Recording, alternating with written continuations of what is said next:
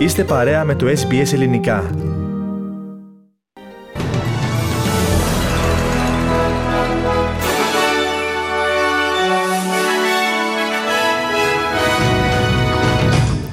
Αλυσιδωτές αντιδράσεις έχει προκαλέσει η απόφαση του Ανωτάτου Δικαστηρίου των Ηνωμένων Πολιτειών για τις αμβλώσεις εμβρίων. Πορείες διαμαρτυρία σε δεκάδες πόλεις της χώρας τη στιγμή που οι πολιτείες ετοιμάζονται να εφαρμόσουν τη νέα νομοθεσία.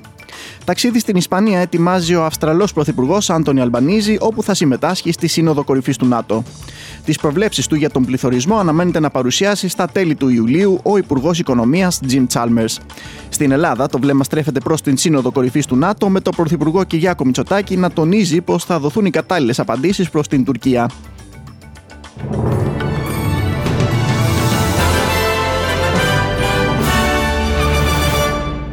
Οι ειδήσεις μας, αγαπητοί ακροατές, αναλυτικά. Στο μικρόφωνο ο Αλέξανδρος Ανιφαντή. Συνεχίζονται οι αντιδράσεις έπειτα από την απόφαση του Ανωτάτου Δικαστηρίου των Ηνωμένων Πολιτειών να απαγορεύσει ουσιαστικά τις αμβλώσεις εμβρίων με πορείες διαμαρτυρίας να λαμβάνουν χώρα από άκρη σε άκρη της χώρας. Εικόνες από βίντεο που αναρτήθηκαν στα μέσα κοινωνικής δικτύωσης δείχνουν τους αστυνομικούς να κάνουν χρήση δακρυγόνων σε διαδηλωτές που βρέθηκαν έξω από το κοινοβούλιο της Αριζόνας στο Φίνιξ. Πλήθος κόσμου συγκεντρώθηκε επίσης έξω από την αίθουσα του Ανωτάτου Δικαστηρίου προκειμένου να εκφράσουν την αντίθεσή τους με την απόφαση, ενώ έχουν ακόμη προγραμματιστεί δεκάδες πορείες διαμαρτυρία σε πόλεις της χώρας τις επόμενες ημέρες. Ορισμένες πολιτείες πήραν θέση για το θέμα, δίνοντας δέσμευση πως το δικαίωμα της έκτρωσης για τις γυναίκες που το επιθυμούν θα παραμείνει αναλύωτο, τη στιγμή που στο μεγαλύτερο μέρος της χώρας η νέα νομοθεσία ετοιμάζεται να εφαρμοστεί.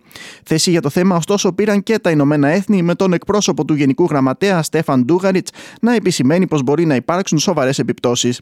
Τα σεξουαλικά και αναπαραγωγικά δικαιώματα είναι βασικά θεμέλια της ελευθερίας επιλογών, της ενδυνάμωσης και της ισότητας για τις γυναίκες και τα κορίτσια του κόσμου. Θεωρώ πως είναι επίσης σημαντικό να σημειωθεί πως το να περιορίσει την πρόσβαση στις αμβλώσεις δεν θα σταματήσει τους ανθρώπους από το να ζητούν εκτρώσεις. Απλά τι κάνει πιο θανατηφόρες. Σύμφωνα με τα δικά μας δεδομένα, περίπου το 45% των εκτρώσεων που γίνονται στον κόσμο είναι επικίνδυνες, ανέφερε ο κύριος Ντούγαριτ.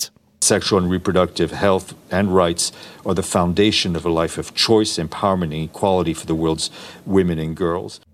Στην Ισπανία ταξιδεύει αυτήν την ώρα ο Αυστραλός Πρωθυπουργός Άντωνι Αλμπανίζη προκειμένου να συμμετάσχει στην Σύνοδο Κορυφής του ΝΑΤΟ. Αν και η Αυστραλία δεν αποτελεί επίσημα μέλος της συμμαχίας, ο κύριος Αλμπανίζη κλήθηκε στην συνάντηση που θα λάβει η χώρα στην Μαδρίτη ως συνέτερος λόγω της υποστήριξης της χώρας προς την Ουκρανία. Στην συνέχεια, ο Αυστραλός Πρωθυπουργός θα ταξιδέψει στην Γαλλία, όπου αναμένεται να έχει επίσημη συνάντηση με τον πρόεδρο της χώρας, Εμμανουέλ Μακρόν. Στην Ελλάδα, το βλέμμα πλέον στρέφεται στην Σύνοδο Κορυφής του ΝΑΤΟ που θα διεξαχθεί το διήμερο 29 με 30 Ιουνίου στην Μαδρίτη. Μπορεί στο επίκεντρο των συζητήσεων να βρίσκονται ζητήματα όπως λόγου χάρη η κατάσταση στην Ουκρανία, ωστόσο σε πρόσφατες δηλώσεις του ο Πρωθυπουργός Κυριάκος Μητσοτάκης έκανε σαφές πως οποιαδήποτε απόπειρα από πλευράς της Τουρκίας να θέσει ζήτημα κυριαρχίας των νησιών του Αιγαίου δεν θα μείνει αναπάντητη. Προφανώς, ε, εάν τεθεί ε, οποιοδήποτε ε, ζήτημα αφορά τις σχέσεις Ελλάδος και Τουρκίας, θα δοθούν με τον πιο αυστηρό τρόπο οι κατάλληλες απαντήσεις. Από την πλευρά τους, οι Τούρκοι συνεχίζουν την ακραία και επιθετική τους ρητορική με το Υπουργείο Εξωτερικών της χώρας να αντιδρά με σφοδρότητα στις πρόσφατες αποφάσεις του Ευρωπαϊκού Συμβουλίου. Είναι απόλυτη ντροπή για την Ευρωπαϊκή Ένωση να σιωπά απέναντι στους ισχυρισμούς της Ελλάδας για τα 10 μίλια εναέριου χώρου, για τον εξοπλισμό των νησιών και για τις πρακτικές απόθεση που αντιβαίνουν στο διεθνές δίκαιο, τονίζει η ανακοίνωση από το τουρκικό Υπουργείο. Συνεχίζουμε με άλλες ειδήσεις και πρώτα από την Αυστραλία. Οι υγειονομικές αρχές εξέδωσαν προειδοποίηση για μια νέα μορφή της παραλλαγής όμικρον του κορονοϊού, η οποία μπορεί να μολύνει ακόμη και τους τριπλά εμβολιασμένους πολίτες και έχει εντοπιστεί ήδη σε μεγάλες ποσότητες στην πολιτεία της Βικτόρια. Η ανάλυση αποδείγματα των υπόνομων σωληνώσεων της πολιτείας έχουν δείξει πως τα ίχνη της νέας αυτής παραλλαγής με το όνομα ΒΑ4-ΒΑ5 έχουν αυξηθεί σε επικίνδυνα επίπεδα τον τελευταίο καιρό. Μάλιστα, υπάρχουν φόβοι πως σύντομα η παραλλαγή αυτή μπορεί να γίνει και η επικρατέστερη στην Βικτόρια λόγω της ταχύτητας με την οποία εξαπλώνεται. Ο Υπουργός Οικονομίας, Jim Chalmers, τόνισε πως θα είναι σε θέση να δώσει τις προβλέψεις του για το ποσοστό του πληθωρισμού μέσα στον επόμενο μήνα. Η Τράπεζα Reserve έχει προβλέψει πως ο πληθωρισμός θα αυξηθεί κατά 7% μέχρι το τέλος του έτους, αυξάνοντας σε μεγάλο βαθμό την οικονομική πίεση προς τα νοικοκυριά. Μιλώντας στο ABC, ο κύριος Chalmers τόνισε πως η πρόβλεψη αυτή φαίνεται να κινείται στα ίδια νερά με την προσωπική του ανάλυση. Θα ανανεώσω την πρόβλεψη προς το τέλος του Ιουλίου και θα λάβω υπόψη τις πιο πρόσφατες πληροφορίες που έχουμε για την οικονομία. Η Τράπεζα Reserve Reserve είπε κάτι για 7%. Δεν φαίνεται να έχουν πέσει και τόσο έξω, ανέφερε ο κύριος Τσάλμερς. Well, I'll update that forecast uh, towards the end of July and we'll take into consideration the most recent information that we have about the economy. But the Reserve Bank has said something around 7%. That doesn't seem to me to be wildly off the mark. Το ποσό του 1 εκατομμυρίου δολαρίων αναμένεται να προσφέρει η Αυστραλία προς το Αφγανιστάν προκειμένου να βοηθήσει τη χώρα να ανακάμψει έπειτα από τον φωνικό σεισμό μεγέθους 5,9 βαθμών της κλίμακας Ρίχτερ που έπληξε την επαρχία Πακτίκα στις 21 Ιουνίου. Η Υπουργός Εξωτερικών Πένι Wong τόνισε πως το ποσό αυτό θα δοθεί στη χώρα μέσα από τις υπηρεσίες των Ηνωμένων Εθνών που δρούν ήδη στις περιοχές που έπληξε ο σεισμός, βοηθώντας τους ανθρώπους να βρουν στέγαση, τροφή και ιατροφαρμακευτική υποστήριξη. Το ποσό αυτό προστίθεται στα 140 εκατομμύρια δολάρια που δεσμεύτηκε να παρέχει η Αυστραλία στην χώρα της Μέσης Ανατολής τον προηγούμενο Σεπτέμβριο. Συνεχίζουμε με ειδήσεις από την Ελλάδα και την Κύπρο. Η απόφαση του Ανωτάτου Δικαστηρίου των Ηνωμένων Πολιτειών της Αμερικής προκάλεσε την αντίδραση των πολιτικών ηγετών και στην Ελλάδα. Συγκεκριμένα, ο Πρωθυπουργός Κυριάκος Μητσοτάκης, με ανάρτησή του στα μέσα κοινωνικής δικτύωσης στα αγγλικά, τόνισε πως αισθάνεται προβληματισμένος από την απόφαση αυτή, χαρακτηρίζοντά την ένα μεγάλο βήμα προς τα πίσω για τα δικαιώματα των γυναικών. Για πρωτοφανή οπισθοδρόμηση στις κατακτήσεις των γυναικών κάνει λόγο ο Υπουργός Παιδείας για επικίνδυνο μήνυμα προς την διεθνή κοινότητα μίλησε ο ηγέτης του ΣΥΡΙΖΑ Αλέξης Τσίπρας, τονίζοντας ότι το δικαίωμα για κάθε γυναίκας πάνω στο σώμα της είναι αδιαπραγμάτευτο.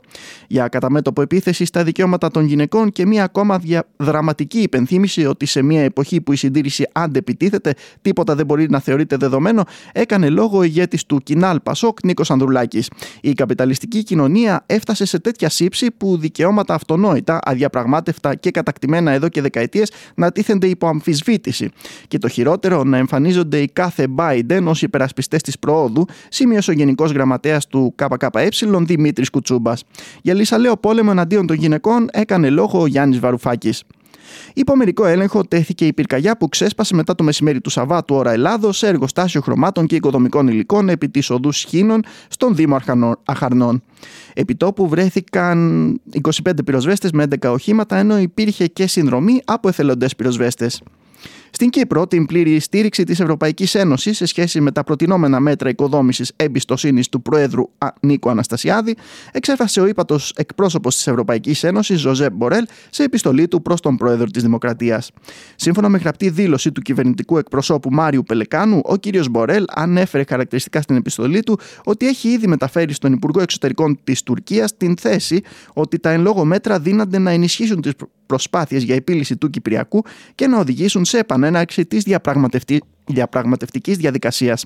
Επιστρέφουμε στον διεθνή χώρο. Τη στιγμή που συνεχίζονται οι πορείες διαμαρτυρίες για την απόφαση κατά των αμβλώσεων στις ΗΠΑ, μια άλλη απόφαση η οποία πιθανώς να σώσει χιλιάδες ζωές λάμβανε την υπογραφή του Αμερικανού Προέδρου Τζο Μπάιντεν. Ο κύριος Μπάιντεν χαρακτήρισε το νέο νομοσχέδιο κατά της οπλοκατοχής ως την σημαντικότερη αλλαγή στην συγκεκριμένη τροπολογία που γίνεται τις τελευταίες τρεις δεκαετίες. Το εν λόγω νομοσχέδιο έχει ήδη λάβει την έγκριση της Γερουσίας και της Βουλής των Αντιπροσώπων.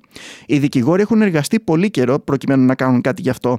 Έχω δουλέψει σκληρά σε αυτό το ζήτημα για μεγάλο χρονικό διάστημα και κατανοώ πόσο δύσκολο είναι και τι χρειάζεται προκειμένου να το φέρουμε εις πέρας. Ήμουν εκεί πριν 30 χρόνια, την τελευταία φορά που περάσαμε ουσιώδεις νόμους για την ασφάλεια των όπλων και είμαι εδώ σήμερα για την σημαντικότερη αλλαγή στην νομοθεσία που γίνεται τα τελευταία 30 χρόνια, ανέφερε ο κύριος Biden. And advocates have worked really hard to do something about it. I've been at this work for a long, long time. And I know how hard it is, and I know what it takes to get it done.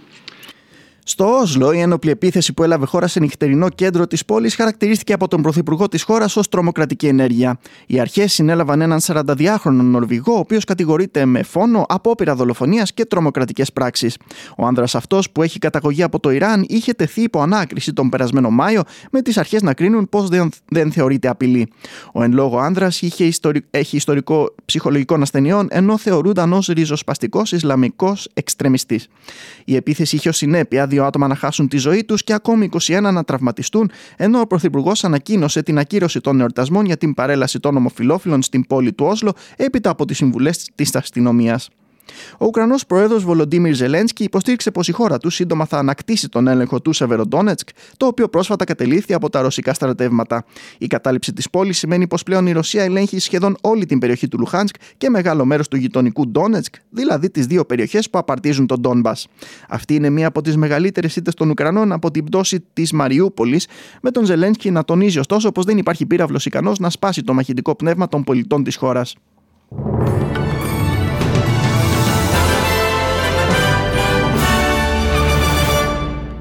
Στις ισοτιμίες συναλλάγματος, ένα Αυστραλιανό δολάριο αντιστοιχεί σήμερα σε 66 λεπτά το ευρώ και σε 69 cents έναντι του Αμερικανικού δολαρίου. Στην αθλητική κίνηση της ημέρας, ο Στέφανος Τσιτσιπάς αναδείχθηκε μεγάλος νικητής της διοργάνωσης αντισφαίριση της Μαγιόρκα, αφού επικράτησε δύσκολα με 2-1 σετ του Ισπανού Ρομπέρτο Μπαουτίστα Γκουτ, κατακτώντας το τρόπεο. Αυτός ήταν ο ένατος τίτλος στην καριέρα του Έλληνα και του δίνει τεράστιο ψυχολογικό πλεονέκτημα για το ανοιχτό πρωτάθλημα του Wimbledon που ξεκινά την ερχόμενη εβδομάδα. Συνεχίζονται οι επιτυχίες για Ελλάδα και Αυστραλία στο Παγκόσμιο Πρωτάθλημα Υγρού Στίβου της Ουγγαρίας. Η εθνική ομάδα υδατοσφαίρισης της Ελλάδας σκόρπισε με 16-8 την αντίστοιχη της Γερμανίας, κατακτώντας την πρώτη θέση του ομίλου της. Σε ό,τι αφορά την Αυστραλία, η ομάδα 4x100 του μεικτού κατέκτησε το αργυρό μετάλλιο, ενώ χάλκινο πήρε η Μεγ Χάρη στα 400 μέτρα ελεύθερο μεικτό. Στον χώρο του ποδοσφαίρου, σε φιλικό παιχνίδι που διεξήχθη πριν λίγες ώρες, ο Ολυμπιακός επικράτησε 2-1 της Φορτούνα Ντίσελντορφ. Τα τέρματα σημείωσαν οι Σισε στο 29 και Χασάν στο 62, ενώ οι Γερμανοί είχαν προηγηθεί με τον Πέτερσον στο 23. Το παιχνίδι αυτό αποτελεί μέρος της προετοιμασίας των Ερυθρολεύκων που λαμβάνει η χώρα αυτές τις μέρες στην Αυστρία. Περισσότερα στο αθλητικό δελτίο που ακολουθεί.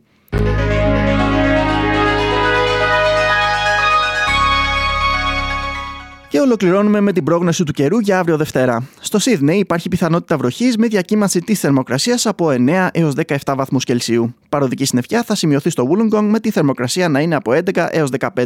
Πιθανότητα βροχής και για το Newcastle από 8 έως 18. Παροδική συννεφιά αναμένεται να σημειωθεί αύριο στη Μελβούρνη με ελάχιστη θερμοκρασία 7 και ανώτερη 13 βαθμούς. Προχέ θα σημειωθούν στην Πέρθη με τον Ιδράργυρο να φτάνει τους 23 βαθμούς. Παροδική συννεφιά προβλέπεται για αύριο και στην Αδελαίδα με το θερμόμετρο να κατέρχεται στους 6 βαθμούς και να ανέρχεται στους 15.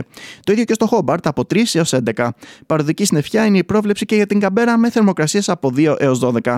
Το ίδιο και στη Βρισβάνη όπου το θερμόμετρο θα ανέλθει στους 23 βαθμούς ενώ η ελάχιστη θερμοκρασία απόψε θα είναι 11. Συννεφιά προβλέπεται για αύριο στο Cairns όπου η θερμοκρασία θα φτάσει στους 26 βαθμούς. Συννεφιά αναμένεται να σημειωθεί και στο Darwin με το θερμόμετρο να ανέρχεται στους 31 βαθμούς. Στην Αθήνα σήμερα θα σημειωθεί ηλιοφάνεια ενώ η θερμοκρασία δεν θα ξεπεράσει τους 34 βαθμούς. Η ηλιοφάνεια με παροδική συννεφιά θα σημειωθεί και στη Θεσσαλονίκη, όπου η θερμοκρασία θα κοιμανθεί από 22 έως 28 βαθμούς.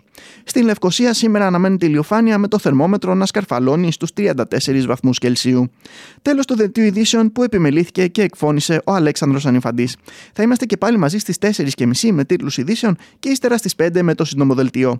Περνάμε τώρα σε μηνύματα του σταθμού και έπειτα επιστρέφεις στη συντροφιά σας ο Στέργος Καστελορίου.